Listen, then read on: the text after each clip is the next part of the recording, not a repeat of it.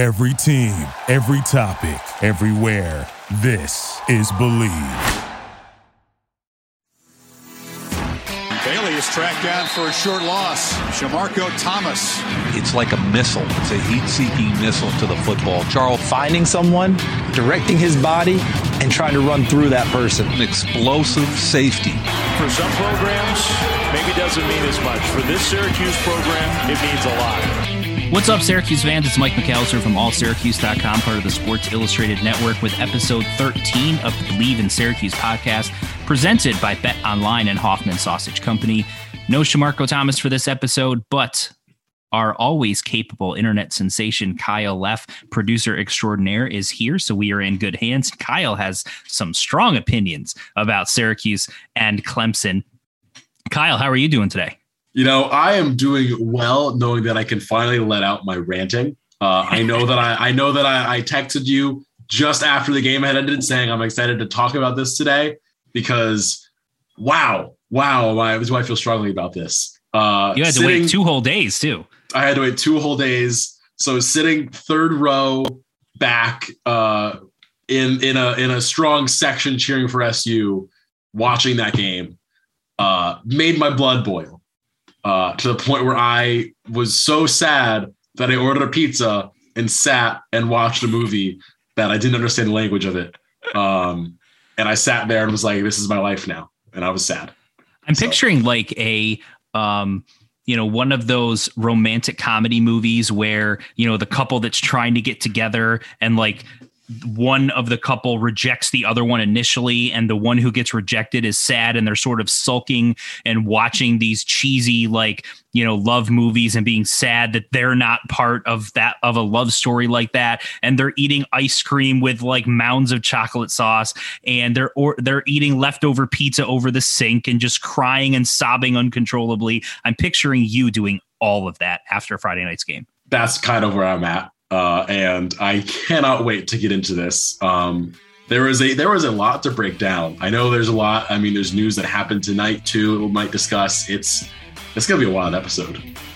But before we get to that, we're back and better than ever. All eyes are on the gridiron as teams are back on to start another football season. As always, Bet Online is your number one spot for all the pro and college football action this season. With a new updated site and interface, even more odds, props, and contests, BetOnline continues to be the number one source for everything football. Head to the website or use your mobile device to sign up today to receive your 100% welcome bonus. That's double your initial deposit just for signing up. Don't forget to use promo code NFL100. BetOnline, the fastest and easiest way to bet all your favorite sports. BetOnline, your online sportsbook expert. Yes, it is. So let's let's start by just giving your overall thoughts on the loss without going too crazy because we got a lot of specifics to discuss in this one. Well, my overall thoughts on the loss is that we should be 7 and 0. I think that's I said it last week we should be 6 and 0. Exact same thing. We should be 7 and 0. That is I don't know how else to put it. Uh, I don't know where the game plan was for us. I looked at it, I know we'll discuss it, but the game plan just it wasn't an SU game plan. It felt like Dino was trying to coach a different. He was trying to coach Dungey. He wasn't trying to coach Shrader. And I'm sorry, Eric Dungey's currently not in the building. So what are you doing? I, I, I don't even I don't even know where to start. That's I just we should be seven and zero, oh, and I don't know where the coaching game plan was for really the offense. I I don't know where it was. So to me, the the game came down to two plays, and even with all of that, you know, there are decisions that we'll discuss, missed opportunities that we'll discuss. Um, and, you know, a couple performances, obviously, we have to praise Sean Tucker some more because how could you not? Um, but to me, this game came down to two plays. The first was the interception in the first quarter that Garrett Shrader threw right after Sean Tucker's 54 yard run. Big, huge run from Sean Tucker gets Syracuse down inside the 30 yard line. They look like they're poised to strike first. The game was 0 0 at that point. And the very next play, instead of feeding Tucker again, they call a pass play. And Shrader, for basically the first time since he's been the starter, made a decision even when he hasn't thrown the ball well, usually where he goes with the ball, you can understand what he's seeing and he makes smart decisions, takes care of the football. This one, he forced it into coverage. It gets intercepted inside uh, the, the 15 yard line. And so instead of Syracuse continuing to march and at a minimum having a field goal attempt on that drive, they turn it over and that just seemed to take a little bit of the spark out of the offense, I think. And then the second play was the fake punt. Oh, the fake punt. Oh, don't talk about don't talk about that play. Don't. We'll do get, we'll get into that uh, a little bit more when we when we uh, break down uh, how the how the defense performed overall in this one. But uh, that was late first half. Um, Clemson, uh, or the game was tied at seven, I believe, at that point and Clemson had a fourth down just inside of midfield. And it was it was a fourth and short. I don't remember the exact yardage but it wasn't like a fourth and 15 or anything like that. And they lined up in kind of a weird formation. Clemson did. And my first thought was that's a very odd formation. And syracuse left its defense out there. Clemson fakes the punt throw the punter throws to the to wide receiver who I guess is about a six six guy. Uh, found out after the fact, and he makes a catch. Clemson gets a first down and turns that into a touchdown before the half ends to take a 14 to 7 lead at the half. Uh, those two plays to me were were just backbreakers because in a game that was decided by three points, you took points off the board from Syracuse in one in one spot and put points on the board for Clemson in the other. Um, you know, I, I think if if even one of those two plays goes Syracuse's way, Syracuse probably wins the game. But having both go against you, it made it that much more difficult against a team that doesn't give up points. And yet, Syracuse still had a chance to win at the end of the game. So that's that's my first overall thought. I was going to start after that, we start getting into specifics, going into a rant about the quarterback situation because there were a lot of calls for Syracuse to switch over to Tommy DeVito in this game because of Garrett Shrader's struggles throwing the football, which we will discuss. Um, and so I was going to go on a rant about why that doesn't make sense and you don't go back and forth. And it was the first time that Shrader has really struggled to get the offense to move the ball um, in his four starts, and it was against the team that was number two in the nation in fewest points allowed coming in. And I think they were 20th in terms of total defense. This is an elite defense with NFL talent all over it. I was going to break all of that down. Now I don't need to because Tommy DeVito is in the transfer portal. Um, he announced Sunday night that he is that his intentions are to um, enter the transfer portal which is an about face from um, public comments he made just 10 days prior to that about wanting to stick it out and support his teammates. Um, so there's not going to be any question about whether or not Syracuse should consider going back to DeVito going forward because he's not going to be there. Um, so rather than me going on a further rant about that, I'll just turn it over to you and get your thoughts on DeVito deciding to leave. I mean, my thoughts are it makes sense why he wants to leave, that he his position was taken. I mean, Shrader won the QB1 spot fair and square. DeVito had his chances early in the season to prove it. Didn't look good. Uh, then his number one weapon, Taj Harris, entered the transfer portal. Taj is on his way out. And all of a sudden, he's like, well, the guy I could target is gone. The team clearly is rallying around Sean Tucker, this Heisman candidate. I, I'm clearly not in the good graces of whatever's going on here. And I'm not clearly going to win QB1 back. Even with Shrader having a bad game, he still had a better bad game than DeVito's bad games are. So I should leave. But the thing is, where is he going to go?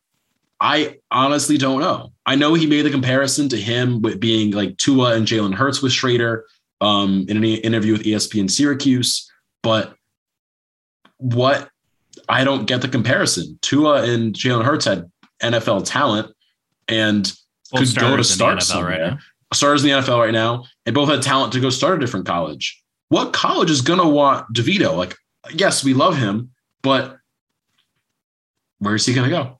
Yeah, I, I don't know. That's it's going to be really interesting to see where where he he lands um, in his next stop because you know, it's it's not like when he played early, he did something to change. I think what people's people that had a negative opinion of Tommy DeVito, I don't think they saw anything in the first few games that he played in that changed their opinion. Uh, conversely, I think those that still believed in DeVito, I don't think anything he did in the first three games changed their mind either. Um, so it's going to be interesting to see where that plays out. It's tailgating season, and no one does it better than Hoffman's Sausage Company. Beer bratwurst, jalapeno cheddar sausage, kielbasi, and bun length chicken sausage. Add them to the menu with classic German Franks and snappy grillers, and fans will go wild. Proudly made in New York since 1879, when you bite into a Hoffman, you experience a little bit of upstate history. Taste tells Hoffman is a proud partner of Syracuse University Athletics. Now, in the same vein, um, the passing offense for Syracuse. And Oh, it, it really struggled, really struggled against Clemson. Now, if DeVito, the, the last thing we'll say on DeVito, if he wasn't going to get put into a game in this one when the passing offense was struggling as much as it was, when you had an elite defense that was putting nine guys in the box to try to stop your rushing attack. And despite that, by the way, Syracuse still ran for 165 yards, which is the most Clemson has given up on the ground all season, uh, including Georgia. Georgia also did not muster an offensive touchdown against Syracuse. Georgia would be the number one team in the country. Uh, I'm sorry, Georgia didn't muster an offensive touchdown against Clemson in their week one game. Um, Syracuse scored two. So I think by the transitive property, Syracuse's offense is better than the number one team in the country. Am I? I, I think Yeah, that's. that- I think that- that's how it works. That's that's science. That's exactly That how it works. Exact That's- science. That's Yes. math, and you can't argue with math. So, Nope. um, all all that nonsense aside, Syracuse's offense, uh, passing offense in this game, really really struggled, and I do think that Garrett Shrader uh, deserves a chunk of the blame on that, and and he admitted as much after the game that that he knows that he didn't play well uh, throwing the football, and we, we knew coming into this game that's his biggest weakness. He clearly needs to spend all off season with a quarterback guru, just working on his throwing motion, working on his accuracy on those intermediate and deep passes uh, to try to make. He doesn't have to be an elite passer, but if you can just make him average, then he just becomes such a weapon because of what he can do with his legs. And then the biggest issue, the other issue besides that, was that when he did make good throws, far too many drops. There were a couple of drops where the ball was, you know, maybe a little bit behind him, wasn't a perfect pass, but still catchable. And in games where you're playing a team that has an elite defense like this, that doesn't give you many opportunities to move the ball and get into scoring position, you have to take advantage of those chances. There were drops on third down plays. There were drops on second down that would have either made it a third and short or given you a first down and prevented a third down from coming up. Too many drops, too many erratic throws. Um, I didn't think the offensive line was really an issue in terms of the passing game. I really thought it was just the quarterback to wide receiver connection that just didn't work outside of the 62 yard pass to Trebor Pena. I I completely agree with everything you said. This the blame for the offense is going on Shrader. He didn't make a lot of passes. There's a lot of drops everywhere by receivers, as you said. But that wasn't just for SU. That was also for Clemson. There was four or five passes that Justin Ross dropped that like were not tough passes to catch. He just flat out dropped. And the exact same thing happened, as you said, the SU offense. I mean, it was a, a bunch of throws behind guys, a bunch just past them, weird spots. He was just missing passes left, right, and center. It was just an off game. Like, yes, we know Shrader isn't the best quarterback. We've kind of accepted that. And we know he can run the ball well. But when you block the box nine guys and you load it up, you're going to have to pass the ball at some point. And he just couldn't do that. And I think this is the first game where I will admit the SU team missed Taj Harris. That I think having a number one receiver right now would have helped. That it felt like Queeley and Jackson and Johnson and Alford, all of them just couldn't get open enough. Just a little bit more open would have helped. And that's where Taj, he's better than them. We we know that. He that little extra little bit of Taj would have helped. Um Yeah, because there were there were passes in this game that were dropped by um, Jackson, by Sharod Johnson, and and you know a couple others that were situations where um, if Taj is still on this team, I think a lot of those routes go to him, and, Yeah. and a lot of those situations are where you're targeting him. Now that would have would have caused Clemson to focus on him in terms of their coverage, but then that means the top corner is covering Taj. They're no longer covering Queeley or Alford. You're getting, you know, it sort of goes down a little bit. Clemson's defensive backs are fantastic. Their corners are elite. They uh, their linebackers are unbelievable. Their linebackers are faster than most people's defensive backs. I mean, they they have an elite defense. We know all of that, but that doesn't. This wasn't a situation where a receivers just couldn't get open, and therefore Shrader had nowhere to go with the ball. Yes, there were times where that happened, but the bigger issue in this game was that when guys were open, Shrader either didn't get it to them because he threw the ball in the dirt or threw it over their heads or was, you know, just off by he was wide. There was one play that I remember. They ran kind of a little um quick, almost quasi slant slash screen to Devaughn Cooper, who's a reserve slot receiver. And it was one of those where he kind of started like he was going to go to an outside route and then comes back across to the middle. And you've got your outside receiver and your tight end start blocking to try to pave the way once he catches the ball. And Shrader threw the ball very quickly, but he rocketed it instead of putting a little touch on it. And it ended up being slightly high, and Cooper wasn't able to hang on to the ball. That I don't think was Cooper's fault. That I think was an issue with Shrader throwing the ball. But just as an example of the missed opportunities, when you watched the play, Clemson didn't have an extra defender over to that side of the field, and the two defenders that were there were being blocked. So Cooper was going to have a huge gain. The only way he wasn't going to score is if the safety that was on the other side of the field was able to chase him down, which, given the speed Clemson's defense has, is certainly possible. But at a minimum, you would have been inside the Clemson red zone, and instead, Syracuse didn't end up doing anything with that drive. So that's just that's just an example of an opportunity where you had to make a play. The right play call was made, everything was set up perfectly, and the execution wasn't there. You had other situations where Shrader did make a catchable pass and it was dropped that stalled drives. It's you know, as as good as Clemson is, there were still opportunities for the offense to make more plays in the passing game. I completely agree. And there also was one play that I want to highlight, which would have been a great pass, but Shrader put it just too far, put it a little bit out of bounds. And that was on the Alford pass on the Clemson sideline. It was beautiful, amazing catch. He was just out of bounds. And then he drops it when he hits the ground because he got the wind knocked out of it. That it was just too far. That everything felt just off. That it was every pass was a little bit high, a little bit too a little bit too much mustard on it, a little too much English on it that it was just problems here or there that like if one or two of those is completed, it helps us go forward. And I'm gonna say it. This game should wasn't a shootout. Like a shootout is a high scoring affair. That wasn't this. And I I understand they were blocking the box, and I know we'll discuss it in a second, but I don't get why we passed the ball 37 times. I I honestly don't. That's yeah, I know we'll discuss it in a bit, and we'll change subjects. But that's I, I, I am at a loss for words with that one. I don't want to change that. Actually, I'm. That's exactly where I was going next. That's an elite segue by you, by the way. Thank you. Um, but to your point, 37 pass attempts, 30 rushing attempts. Now I know that there is the drive at the end of the game that that factors into that sum, but in a game that was close throughout, Garrett Shrader should not have 15 more passing attempts than Sean Tucker has rushing attempts. And the biggest issue was Syracuse held Clemson to three points in the entire second half. They held them scoreless.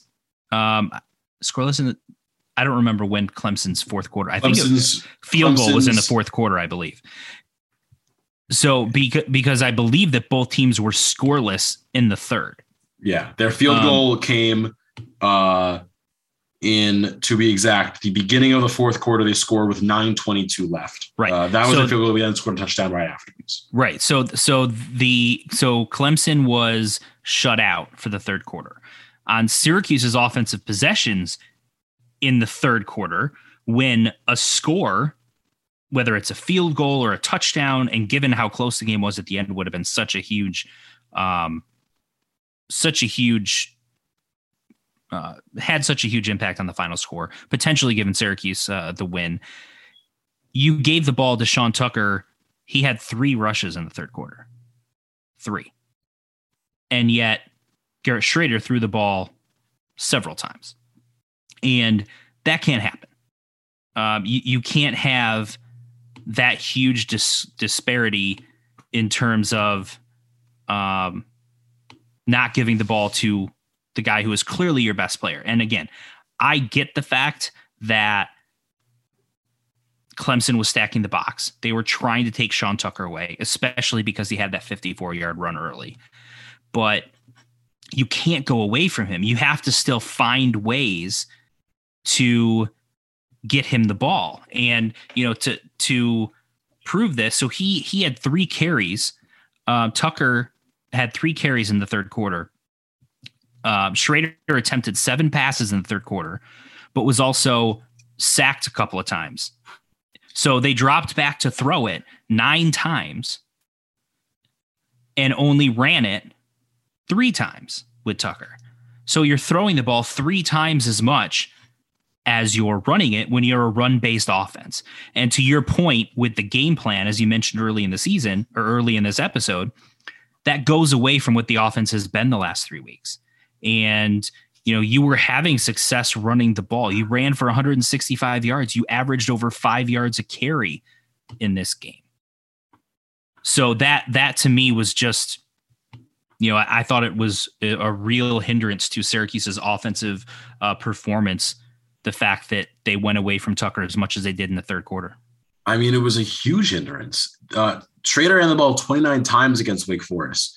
He ran it seven times against Clemson, and most of those were just him scrambling because he just didn't have anywhere to go with it. And so we tried running for a yard or two and got caught. Like he didn't attempt to run the ball, and Tucker wasn't given the ball enough. Yes, he had a 54 yard run, which was amazing to watch. Take that away, he had 4.9 yards a carry. That is a lot every carry. That is nearly every two runs a first down, just about. That he was there was multiple plays where he busts out an eight nine yard run, and it was like, oh, he broke like four tackles to do that. He was having himself a game. Man wasn't like sitting down taking it like he was having a game. We discussed it that that was how we're going to beat them is just by running through them. And it was it clearly worked. I mean, he had a 54 yard run where he ran through the defense. And then 54 yards later, you decide, oh, we're going to pass the ball now. No, give it to him again. Their defense just got rocked on a run. Do it one more time. Like once more. Do it again. Do it again. Like that is what our team is, is ground and pound. Here, 54 yards. Okay have an RPO, and have a trader take it. Have him follow Elmore. There was multiple blocks where Chris Elmore like leveled a guy. Do it again. Why not? I don't understand the oh we're gonna make it be a passing team this week with Sean Tucker as our secondary. That's not what we are. We're not built like that. That's what we were with Dungey. We were built as a pass first, give us Dungey second offense. And this week it was pass first Shrader, give it to Tucker second. And that's just not who we are. We've seen we saw it against Wake that we when we run the ball, we can win a game. We just lost the game on multiple things here or there. Whatever, not getting into that anymore. It I don't get where Dino's head was at in this game. Yes, as you said, their linebackers run faster than most DBs do. Yes, their defensive line is as athletic as you'll ever see for SU. Yes, their cornerbacks are as good as you'll get. Safeties are amazing. Doesn't matter. That doesn't mean you go away from your game plan if the one thing you do is run the ball well. Again, we said it last week. I'm going to say it again. They had not seen a guy as good as Sean Tucker is. Okay, they held Georgia to uh, just over 100 yards. Cool, whatever. They, it's not Sean Tucker. They don't have Sean Tucker. Run the dang ball. It's not rocket science. No, and, and to your point, it's not like the offensive line was getting manhandled. No, this. they weren't. They they actually, and especially because you lost Chris Bleich um, it, in this game, and you had Kalen Ellis, the freshman, come in. I mean, the fact that you had a freshman in there, um, you had all these guys, and they're playing against NFL caliber players in, on Clemson's front seven, and they still averaged over five yards a carry for the game and, and ran the ball as well as they did. I think a is very encouraging for where the offensive line is going, but B just proves this team can run on anyone and it doesn't matter what you do as far as stacking the box. Now, if if Garrett Shrader had proven that he was, you know, even an average thrower of the football, I don't necessarily have a problem with trying to counter Clemson stacking the box by throwing the ball a little bit more with some rollouts and play actions and things like that to try to take advantage of, of those opportunities. But he's not that. And so you can't rely, you're not going to win games with him throwing the ball nearly 40 times a game. That's just not his strength. That's a limitation for him. Um, and, you know, th- so I, I think that that hurt them. Um, you know, the first half, I thought the balance was fine and they had seven points at the half. They should have had at least seven more bef- before that interception stalled the drive. And so if you're talking about a team that had 10 or 14 points at the half against this Clemson team, I think you feel pretty good about that, um, given how good that defense is. But the second half, the game plan changed and went away from some of what was working. And I don't think they figured that out until, you know, sort of midway through the fourth quarter when they got back to that. And that's when they scored a touchdown after uh, some successful runs. And then they were able to get that long touchdown pass. Um, and then, you know, on their last drive where they moved the ball a little bit, they they got back to some of what they they do well. But um, you know, from all of that negative, the pos- one of the positives from this game, aside from Sean Tucker, which we'll discuss, was the performance of the defense. Oh, they played amazingly they were they were fantastic. And so I think there was there was some question about whether or not Syracuse's defense was actually for real after giving up uh, 33 points to Florida State and 40 to Wake Forest. And I get the concern because the thought was how much of the defense's um, statistics were because you were playing Ohio and Albany and and Rutgers, which doesn't have a very good offense and those types of things. But um, despite the fact that Clemson has struggled offensively all season, they had two weeks to prepare for this game. Syracuse had less than a week because it was a short week. And yet the defense was still fantastic. Uh, they held Clemson to 17 points, um, seven of which was because of a special teams play uh, with the faked punt. Uh, they held Clemson to under 200 passing yards, 198 to be exact, uh, just 314 yards overall for the game, um, 116 rushing yards, just three yards a carry. The only thing they didn't do was they didn't get a, a turnover. That mm-hmm. was the thing. Uh, Syracuse had their turnover. They couldn't get one from Clemson. And so, as much as they had that pressure on um, on DJ, whose last name I'm not going to try to pronounce, um, as much as they had that, they they couldn't get that one big play that they needed to turn the ball over and give their offense a short field. And the worst thing is, it almost happened. There was a punt that the punt that the punt returner for Clemson muffed that they mm-hmm. nearly recovered. If that happens, we get the ball like I think it was the seven, and it's an immediate shock to the system. And we have the ball. We're going to get points regardless. Like, or maybe not. We'll discuss that in a second. Um, but at that point, you say, okay, we're getting points here. This is an immediate win for the team. And they held the, the big weapon, the one we discussed last week, they held Justin Ross to 51 yards on five catches. They held the tight end Allen to eight catches, 49 yards. He had himself a good game, but eight catches, 49, I'll take that all day. I will take that all day for a guy who I think that's the six foot six guy, I believe. And then he's the Ngata, one that caught the fake punt. Yes. And then uh, Ngata. That was his longest reception of the game, by the way. Yeah. Um, and then you've got Ngata, who is their top receiver this year, who is their deep threat, is wildly good at what he does. Only had one catch, and that was the touchdown that hurt to see happen. Um, if his foot was an inch higher, he's out of bounds. I that may be the most painful play I've ever seen. It comes very close to the Wake Forest touchdown uh, last week, but that's here nor there. Um, the defense just played really well. I mean, they the defense did what they had to do. They kept the guys in front of them for Clemson. They didn't let anyone get past them on a deep shot. The longest reception, as you said, was 23 yards. That's not crazy far. I mean, we had at least two plays longer than that last week. Like we did really, really well on defense. And Clemson Running- didn't have yeah. a single run over 15 yards. So Syracuse minimized the explosive plays that Clemson's offense uh, could produce. And and the more you can force them to try to move the ball, uh, you know, play after play after play, the more that that they're going to struggle. And Syracuse's pressure uh, on the opposing quarterback really helps them out there.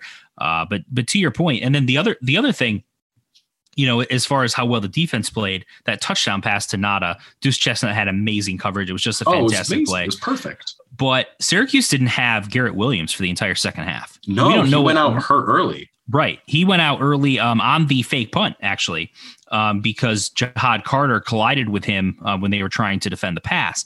And so you don't have your top cover corner, who is a high first or second round NFL draft pick, and you still hold them to just three points in the second half. Keep them out of the end zone. Give yourselves a chance to come back. And um, as far as Garrett Williams goes, we don't have an update on his status. Uh, we don't know what his situation is um, as of the recording of this episode. But you know, I, I think Syracuse proved that even though they're going up against very talented receivers like Justyn Ross and Ngata, that they're they were more than fine even without having Garrett Williams out there. So I, I was I was encouraged by the fact that the defense performed that well with Clemson having a bye week to prepare specifically for this defense, and that the front four continued to get pressure on the opposing quarterback. I think that's very encouraging uh, when you start looking at the rest of the schedule because the teams that they're going to be playing don't have those talented weapons that you, that you're going to have to worry about. Agreed. And also, I don't know if this is right, and ESPN could be wrong on the stats that I'm looking at. They have it that Garrett Williams had seven tackles. And as you said, he didn't play the second half. He might have been on pace for like 40 tackles in this game. Like, I didn't realize that until now, but that would have been a crazy game to see him have. Um, Syracuse Athletics official box score confirms that, by the way. okay. So he had seven tackles through whatever quarter he left. I believe it was the, the second quarter he left the game, which was the fake punt. So he probably would have ended with like 14, 15 tackles. He would have led the team. Jones had 11 to, to lead the team. He would have had double digits somewhere. He would have been a stud. He probably would have helped us, if like obviously. Um, also, the defense kept pace with Clemson, all things considered. Clemson had two sacks and six tackles for loss. We had two sacks, five tackles for loss. I mean, we kept pace. We did the exact same that they did. We there was we should have legitimately had the exact same score after regulation.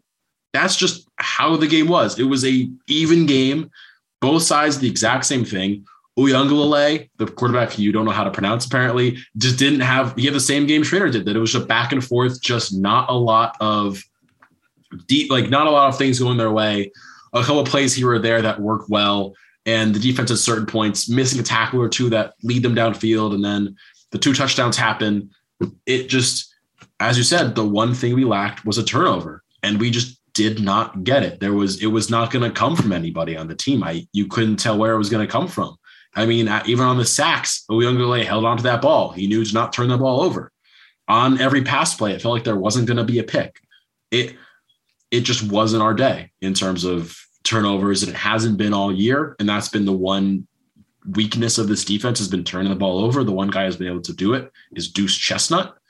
Um, but it's just it hasn't happened, and it hurts. And the fact that the one turnover for us came on a really bad play after a really, really electrifying run. I mean, it was one play, 54 yard run, Sean Tucker. It's all of a sudden like first play from like first play SU has in the drive. It's like, oh my gosh, give him the ball again, give him the ball again. Pass it, interception. And that was the end of the first quarter. And as it happened, it was like 30 seconds left. I said, I'm gonna go get pizza now. And I walked away. I was like, I don't want to see what happens. I'm gonna get pizza. And I walked away and left to get pizza. I was like, I can't. I I don't want to see how this turns out because it was like at that point I knew it's just not to happen today, is it? Yeah, I mean it. It was, it was one of those where it felt like again, uh, much like we discussed previously, and I think it was the same story against Rutgers where they held Rutgers to just 17 points. That they did everything except get that turnover. Um, two two quick things before we move on to the next topic. One, um, I normally do not have an issue pronouncing names. I don't know what it is about DJ, but I just I can't. I've practiced. It just doesn't go well. So I'm not going to try. Uh, for example, one of my favorite player names of all time is Chris Fuamatu Ma'afala. He used to play for the Pittsburgh Steelers. Love that. Love the name. Just amazing. But I digress.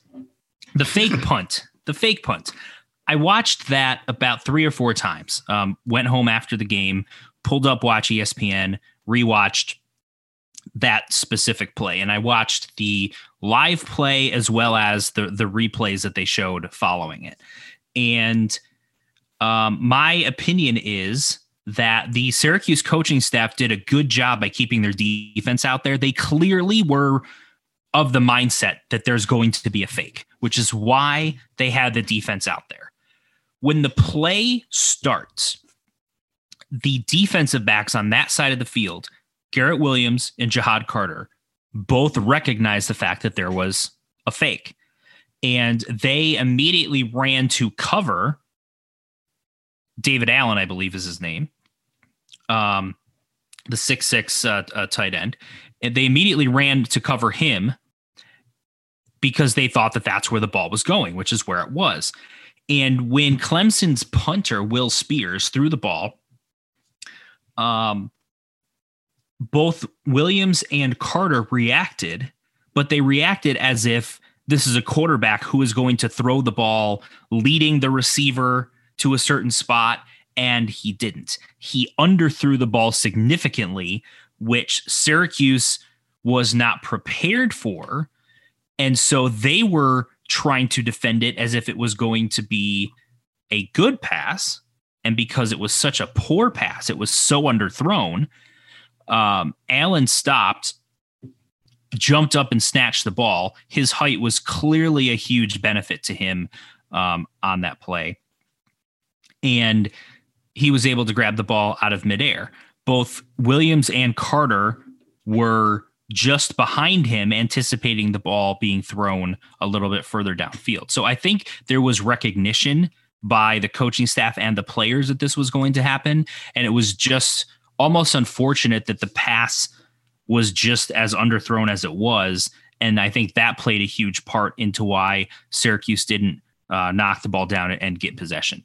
That said, it's time to talk about something positive as uh, in addition to the defensive performance, and that is the guy who should be the Heisman frontrunner in Sean Tucker. He is having a season that is he's going to break the single season Syracuse rushing record. He's going to have one of the best seasons in Syracuse football history against the team that was one of the best in terms of defending the run in the country coming in. He runs for 157 yards, averaging over seven yards a carry, 20 more yards receiving. He's now number two in the nation in all purpose yards behind a wide receiver from Western Kentucky. He's number two in the nation in rushing yards uh, behind guy from Michigan State. He was just tremendous in this game again. And again, it doesn't matter what teams do when they stack the box, when they focus on taking him out of the game, he's still going to have success. And I think if you're looking for silver linings, Syracuse is not going to be playing a defense as talented as, as what they just did. And despite Clemson's entire game plan being centered around stopping Sean Tucker, they still couldn't. They could not. And this stat came out uh, before the game on Friday, and I did not see it until afterwards because Sean Tucker posted about it. Uh, this was obviously again before the game. SU's Sean Tucker currently has 791 yards, rushing yards, 204 receiving yards, and 11 touchdowns. Uh, per David Hale, the last five power back with 750, 210 through six games was my favorite NFL, my favorite player of all time. Reggie Bush during his Heisman season in 2005. Take that into context here. Reggie Bush, who many consider to have had one of the greatest rushing seasons of all time, one of the best college seasons of all time by any player. Sean Tucker is currently beating his numbers. That is wild. Like, if, if you say that, he should probably be put in the conversation, but for some reason, he's not. The only reason you can think of is because SU isn't 7 and 0. if we're seven and zero, Sean Tucker is a Heisman, the front runner by a mile. Like the the preseason candidate Spencer Rattler, who's having a very similar season to Tommy DeVito, is currently going to transfer out of Oklahoma. He was benched by Caleb Williams, and the the fans cheered when Williams was announced the starter. Like it's in it's in disarray for Rattler. I I don't see who's better than Sean Tucker. In all honesty, I mean he's leading the nation in rushing. A defense, one of the top defenses in the nation, set up to defend him and him alone, and he still broke for 157. That takes skill. He's so good at what he did. As I said, there was multiple runs of like eight nine yards where he just I don't know how he found his way there, but he found his way there. It was like watching Reggie Bush. It was like this season watching Alvin Kamara for the Saints. It's just you don't know how he does it, but he's nine yards is a, a two yard run for a first down. That's all I need. Like you don't know how he gets there. He just gets there. Yeah, I mean he he's got everything. He's got power to run through tacklers. He's got speed when he gets in the open field. On his 54 yard run, he juked a Clemson guy right out of his cleats. Uh, I mean he he can do everything. And um, David Hale up had an updated tweet um, to to further explain just how amazing Sean Tucker has been this season, and uh, it was after the the Syracuse Clemson game, and here's what he had to say. He said Sean Tucker now has 1,172 scrimmage yards with 11 touchdowns through seven games this season. Other Power Five players to do that in the playoff era you're going to recognize a lot of these names. Tevin Coleman, 2014, played in the NFL. Melvin Gordon, 2014, played in the NFL. Royce Freeman, 2015, played in the NFL. Leonard Fournette, 2015, NFL. Dalvin Cook, 2015, NFL. Bryce Love, 2017, NFL. Saquon Barkley, 2017, NFL. Chuba Hubbard, 2019, currently the starting running back for the Carolina Panthers with Christian McCaffrey out. So again, he is doing stuff that few players, nobody did it last season.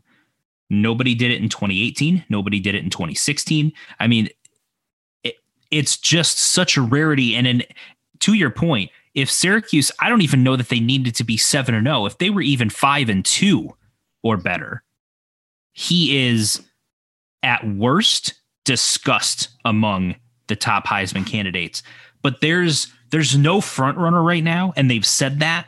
Um, all the experts that are looking at who could potentially be the Heisman winner this year, the overwhelming discussion has been that no one has separated themselves. There's no clear, even group of players that are being monitored, and that's why if Syracuse had that record of five and two, six and one, seven and zero, oh, one of those, that Sean Tucker would be the guy I think that everyone's looking at and saying he's the one that's kind of come out of nowhere and is a surprise front runner. So it's it's almost unfortunate that Syracuse is sitting at three and four with three straight losses by three points because you took away the opportunity for a type of national buzz with a Heisman Trophy candidate that Syracuse frankly hasn't had in in almost 40 years um, and at least you know 25 years or so with uh, with Donovan McNabb, but um, it's he's just been unbelievable, and and there's really not much else to say about that. The the last thing that we'll get to is um, the field goal at the end of the game.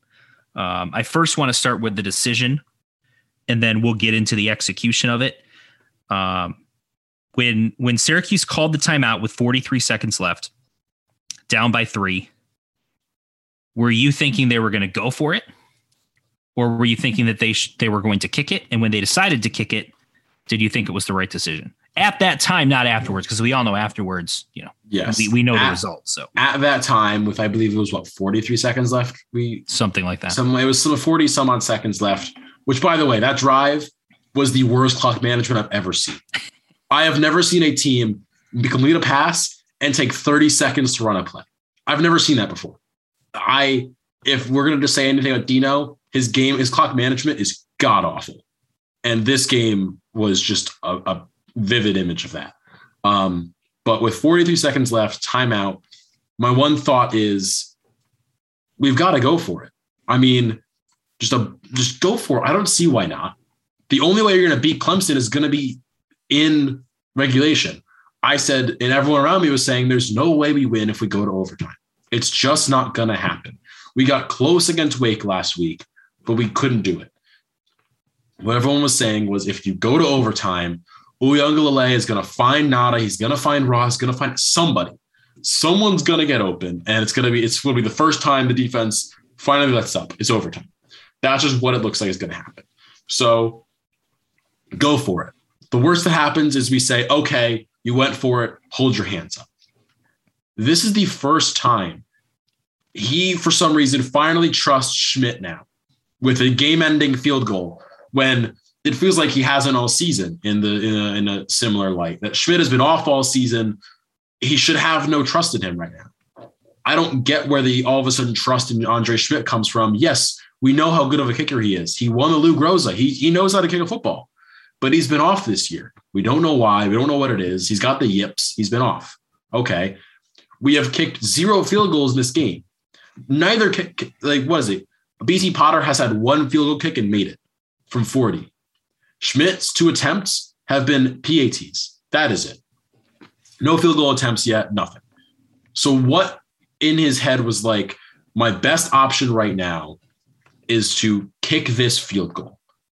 And I'm going to try and figure out how far it was. Uh, do you know by chance exactly how far? 47 yards. It was 40, it was 47, 48 yards. Yes. But the uh, distance to first down. Oh, it was fourth and one. Fourth it was fourth and one. Okay. Hypothetical for you. Something I've probably mentioned about 10 times the last three episodes. Uh, do you have a fullback by any chance who's pretty big and pretty strong and a running back who's leading the nation uh, in all purpose yards? Do you have that or second? Do you have that by any chance? Do you know those two I heard. guys? I heard a rumor Syracuse has someone like that. Yeah. Oh, so they have what? Chris Elmore and Sean Tucker, maybe, uh, and possibly another a huge quarterback who can run the ball really well through the middle, like a Taysom Hill style guy. Have that too, maybe. So I don't know. Hypothetical for you, Dino Babers. Um, give the ball to Shrader, Elmore, or Tucker. Have them run straight. Have the other two shove the guy. Again, this is a really dumb thing to say, but Tom Brady and Drew Brees made a living off of this. Drew Brees, notably, not as big as Garrett Shrader, and notably not as strong as Garrett Shrader. Tom Brady, around the same height as Shrader, notably not as strong as Shrader is, but they get four yards on their carries. How can you not get one? I, it boggled my mind. It was everyone in the stands was like, he's going to go for it. We're going to get it. And then we're going to go and score. That's just how it's going to work. 43 seconds left, ample time. We got this. And what happens? No. He says, I'm going to trust Andre Szmyt. And as the kick went up, and I know we're going to discuss this, as the kick went up from the angle I saw it at, from the other pylon, as soon as I saw it kicked, I walked away. I didn't even see what happened. I saw where it was going and said, Nope, I'm out of here. I, it was the most heartbreaking thing to see. And every fan went there saying, We're going to storm the field afterwards. It's going to be the best game. And we got that as our ending. So I'll discuss the decision first. Um, fourth and one, when he called timeout, I also thought they were going to go for it. And now, not that you should make decisions based off of this, because I don't think you should. I think you should make the decision you think is the best at the time as the head coach. But I do think that if they had gone for fourth and one and missed it, and that's how you lost, I think most Syracuse fans would feel better about that because you were aggressive, you were trying to win, and all that than missing the field goal. And part of the reason is because the fan base has clearly lost faith in Szmyt, whether or not that's fair or not. They clearly have. But the statistics kind of back it up. For his career, he is making 95.7% of his field goals inside of 40 yards. Outside of 40 yards, 40 yards and beyond, he's only making 62% of his kicks. If you are a field goal kicker only making 62% of your kicks, you no longer have a job. That is not a good percentage. Um, but to make matters worse, beyond 40 yards, he was one for four this season coming in. He is now one for five. So this is not someone who has you know, if he's making 80% of his kicks beyond 40 yards or whatever the case is, and he just happens to miss this one, even if you disagree with the decision, I don't think you're killing the decision. But those factors, the fact that you were running the ball well, being aggressive and trying to win, and then the fact that Szmyt has not been good throughout his career, but especially this year from beyond 40 yards, all of that I think is is kind of why you go for it and try to win the game. Now that said, once you make the decision to kick, you have to execute. And the fact is, whether it was the fault of the long snapper or the fault of the holder, the we had a Ray Finkle moment. Oh my! In that I, the ball, oh. the laces were in, and so when Shrader kicked the ball, because yes, he was wide left, um, not by a ton, but by enough. But the ball was also about ten yards short, and even when Szmyt has missed 40 plus yard field goals, including the one against Wake Forest, distance has not been an issue. He's got the distance to get it there from about 50 to 51. Beyond that, it's a he's he doesn't have the leg to get it there. But he can from about 48 to 50, he's got the leg to get it there. But when he's missed, it's usually been because it's been wide. This one was, like I said, 10 yards short. That means if it was a 35 yard field goal, it barely gets there. A 35 yard field goal for a Division One kicker should not be a question in terms of distance. The reason, which I didn't know at the time, but after seeing pictures and, and video after the fact, was because the laces were in. And the laces are supposed to be out because it if you hit the laces first, you don't hit the ball as cleanly. So the ball doesn't have as much power behind it and it doesn't go as far as it's supposed to. But then also, because if you hit the laces, that also changes the trajectory of the kick, which means that can determine whether or not it's got a funky spin on it that curves it too far left or too far right, etc. So the fact that the execution was bad just made it that much worse, um, as far as I'm concerned. Now, the last thing that I want to get into before we wrap up this episode is this is the third straight loss for Syracuse by three points each of which there was a field goal at the end in some capacity that had, or a play at the end of the game, the very last play that either won or could have tied the game um, against Florida State. It was the, the field goal from Florida State that won the game at the buzzer against um, this this most recent game against Clemson. It was the missed field goal. And then in between, it was touchdown pass by Wake Forest in overtime. There's the positive part of that, which is last year, these games, Syracuse was getting blown out. This year, they're competitive and it feels like they're the better team, even though they're not getting the wins. But then there's the negative. If you are the better team, you should be getting some of these wins. So, what do you take away from that, and where does Syracuse go from here? I have been the the optimistic, happy person in the two of us, and been like, this team is great. They're this, that, the other. I started the episode by saying we should be seven and zero oh right now, and we should be. The combined score we've lost by is 19 points. We have lost by 19 total points to Rutgers, Florida State, Wake Forest, and Clemson. 19 points. Not a lot. A touchdown and four field goals. That's very manageable. Where we go from here, I, in all honesty, we have Virginia Tech, BC, Louisville, NC State, and Pitt. Five games we have to realistically win at least four of the five, I believe, to get into a bowl game. Where we go from here is do the exact same thing we've been doing, which is just play the exact same style that we have, not including this Clemson game, which is run the ball and run the ball some more and then do it a, a couple more times just for, you know, cherry on top. And outside of that, I don't know where we go from here in all honesty. I know I've been saying I've been the one who's been like Dino hasn't made many mistakes. I understand his choices here or there, but the the choice to go field goal on fourth down with a fourth and one, I just do not understand it. And I mean, you said Szmyt can't make really is not good enough to be a college kicker from plus 40 plus yards. So why do you think in that moment with how your team has played running the ball. I don't know if Tucker had a uh, carry for under zero yards.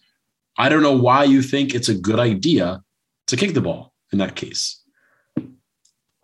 And Yeah. I I don't know where you go. I think and I I have been on the Dino is good enough train, keep him. Right now, I'm I'm gonna be honest, that's at an all-time low for me. I there is coach Ed Orgeron became available. He was an SU assistant. Dave Babers hasn't done anything to outside of a 110 win season where we had a ex- excellent team to make me say he should stay on. So let me address the Ed Orgeron situation.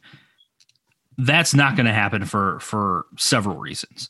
The most of which is a. I don't think that Syracuse is moving on from Dino Babers after the season, uh, es- especially if they if they continue to be competitive in games, regardless of what the final record is, because. I mean, regardless of how you're trying to spin it or not spin it, the fact is there is dramatic improvement in terms of the team's overall um, ability, the roster makeup, the depth, all of that, and and how well it's playing, how competitive it's playing than the last two seasons. It's it's undeniable that what you're seeing on the field, for the most part, is a better product. Now that being said, um, the Ed Orgeron situation is there were some off the field issues um, with him most notably the fact that there were accusations that he lied to help cover up a sexual assault for one of his star players um, at LSU, and uh, or or uh, I should say a an accused sexual assault, sexual assault allegations um, for one of his star players, and so I- I think. In, even in a situation where Syracuse elected to move on from Dino Babers this year, or if it was next year, if, if Ed doesn't go coach somewhere next season, um, I don't foresee. I think they'll talk about Ed, but I think that off the field stuff will come up, and they'll immediately move on and say we don't want to go there. So I don't think that's going to happen. Um, now that said, Ed does have a reputation of being an elite recruiter, but outside of the national title year with LSU, which obviously 15 and 0 in a national title, one of the best seasons ever for for any team, um, that is a nice feather in your cap. But other than that, he really, I mean, he had he was 10 and 27 at Ole Miss, and he's basically been a 500 coach outside of that one season at LSU that gets four and five star recruits every year, and rec- and they have a top 10 rated recruiting class every year. So I, I don't envision Ed Orgeron being the guy at Syracuse in, any in any uh, in any time frame.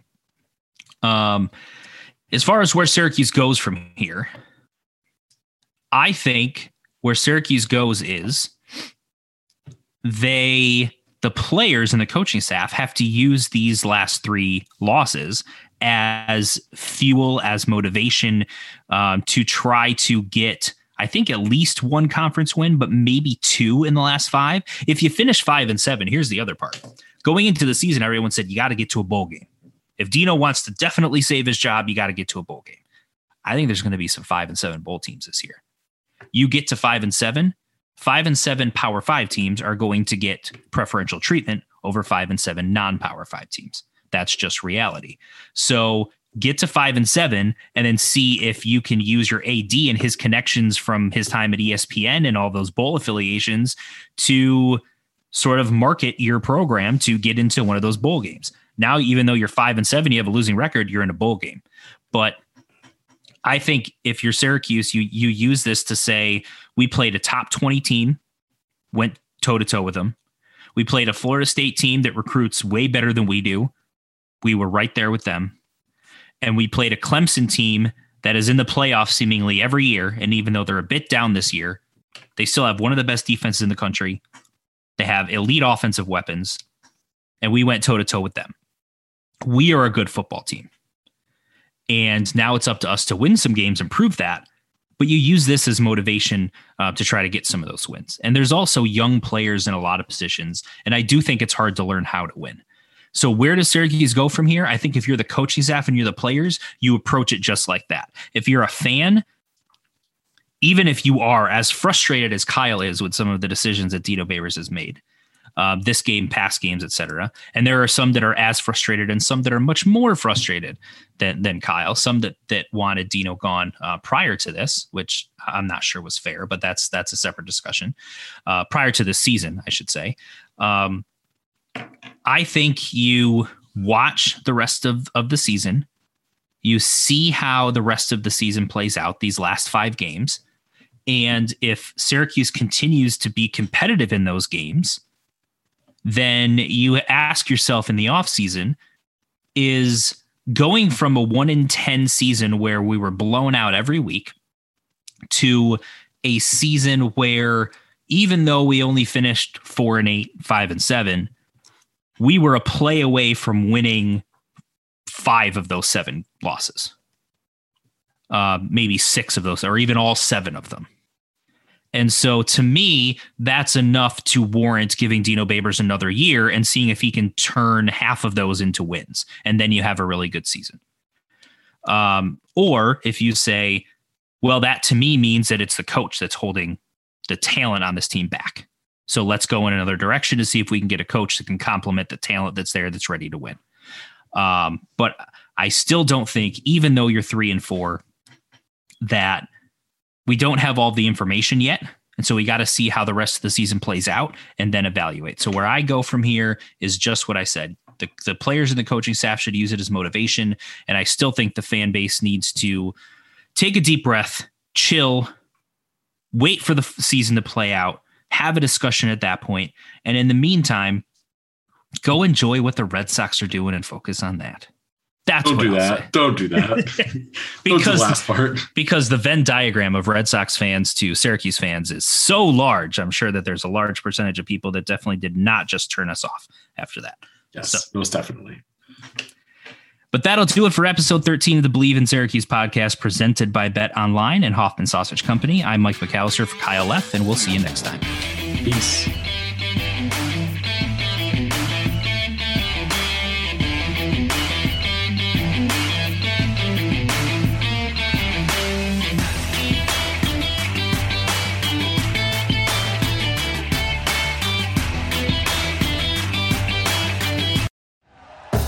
Thank you for listening to Bleav. You can show support to your host by subscribing to the show and giving us a five star rating on your preferred platform. Check us out at Bleav.com and search for B L E A V on YouTube.